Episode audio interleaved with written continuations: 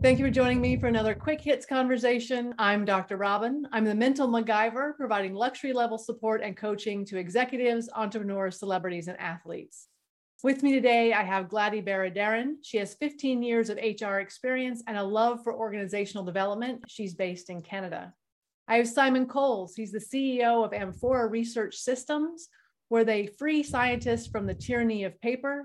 He is also the founder of the Better Conversations Foundation. And I have Rick Alcantara. He does public relations, digital marketing, and crisis communication at Rick Alcantara Consulting.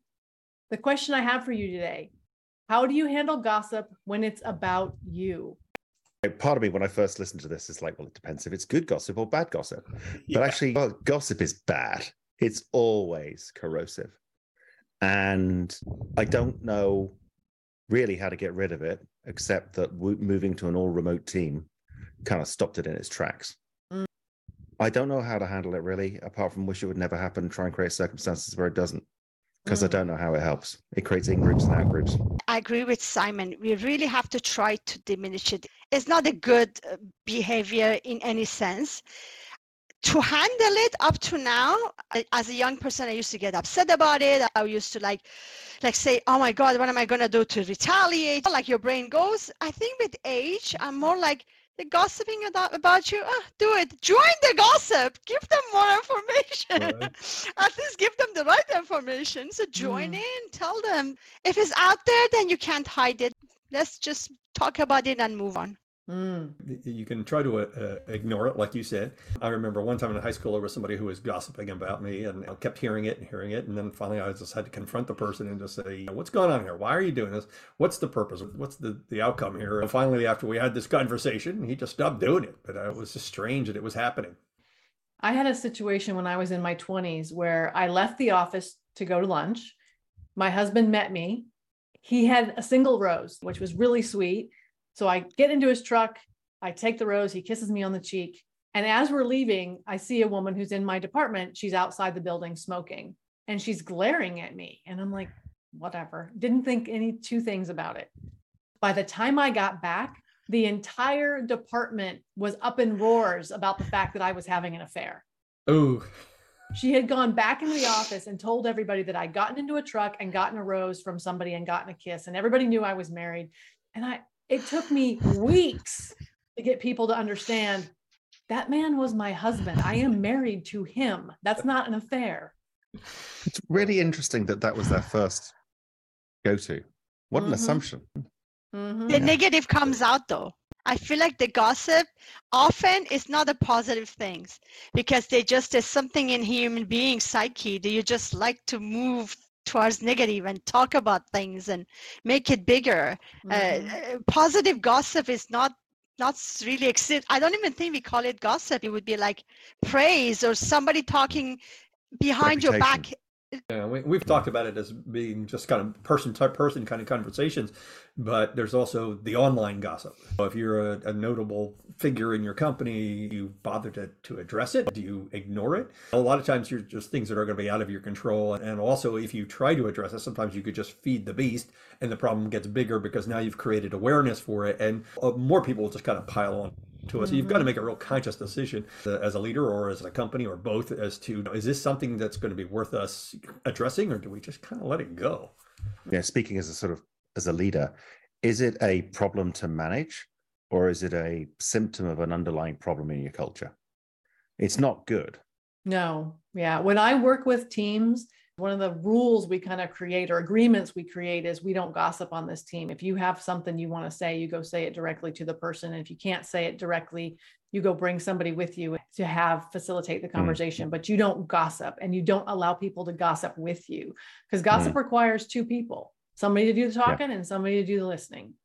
Yeah. and going Even- and telling somebody else. It feeds in each other, and then often the message even changes. So, but Mhm. somebody make a small gossip about something, the per- other person goes to the other person and just adds to it uh, or something. It gets Mm. even worse when in groups. Yeah, definitely. And you do it online, it goes from one person to their 50 followers to a couple thousand followers. And then, uh, like you said, people pile on, and now all of a sudden it becomes Mhm. like an emergency situation. Mm-hmm. And Rick, Yeah, you I made the point. Do you address it or do you not? Now, what you can try to do as an organization or an individual, you can try to say, "Hey, can we discuss this offline?" Um, that's your best uh, uh, course of action because if you try to do it publicly, uh, or if you try to silence the person, that's even probably a bigger problem because then companies get accused of silencing their critics, and that can create a problem. Mm-hmm. I think you, you have to hold people accountable. Like, in my view, there are no innocent bystanders. If there are, if there is gossip going on, then you, you as the person hearing it, need to uh, invite whoever's gossiping to go and address that with the individual person, and maybe question their motivations for for it. But it's deeply damaging. And I think on the receiving end, have some questions. I mean, in better Mm. conversations, we talk about ask, what did you see or hear that made you think that? Or what did Mm. you see or hear that brought you to that conclusion? And if you dig into it a little bit, you might learn that it is just bitterness or whatever's going on.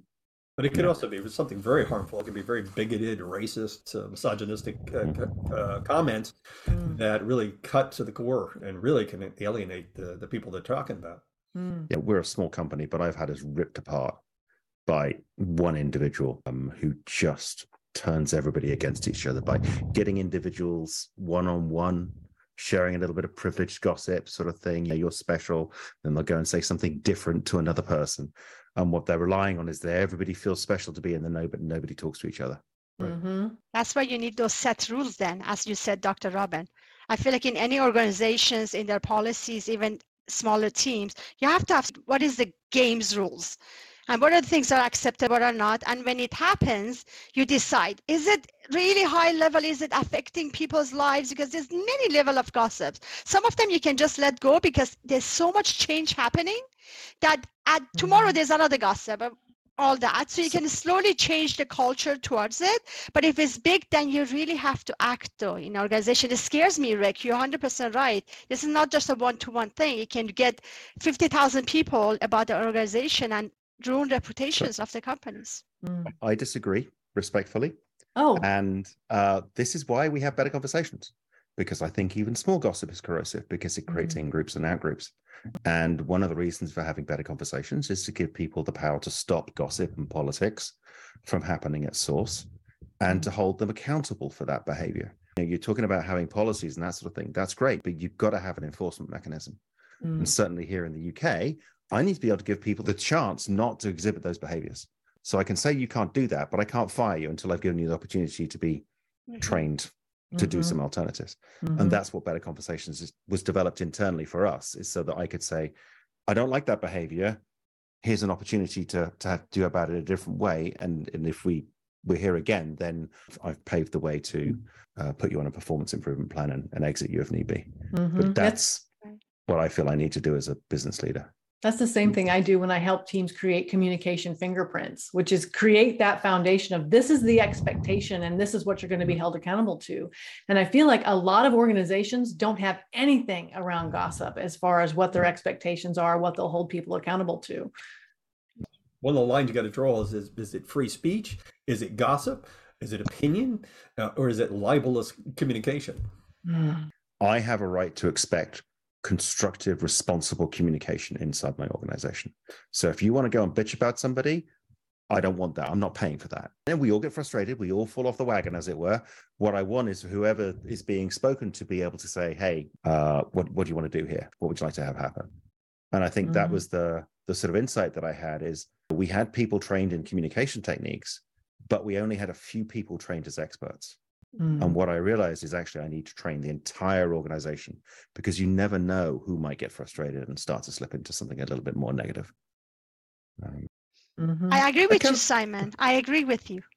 Going mm, back to that accountability, because uh, wh- where are we to understand at what point certain gossip is no good anymore? Where is that gray zone? So I, I feel like we have to stop it, knowing from the beginning we decided saying gossip. Generally, we're just against it. We have to nip it right from the beginning. I agree. Mhm. So I view it as a first aider kind of thing. It's Mhm. like emotional first aid. You're feeling a bit negative here. How can we help?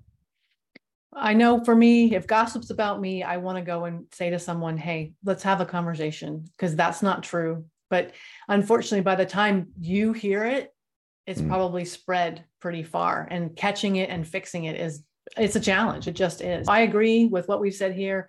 Organizations should not allow gossip to happen. It's an unhealthy behavior. That is our 10 minutes. Thank you for having this conversation with me. And I look forward to speaking to each of you again really soon.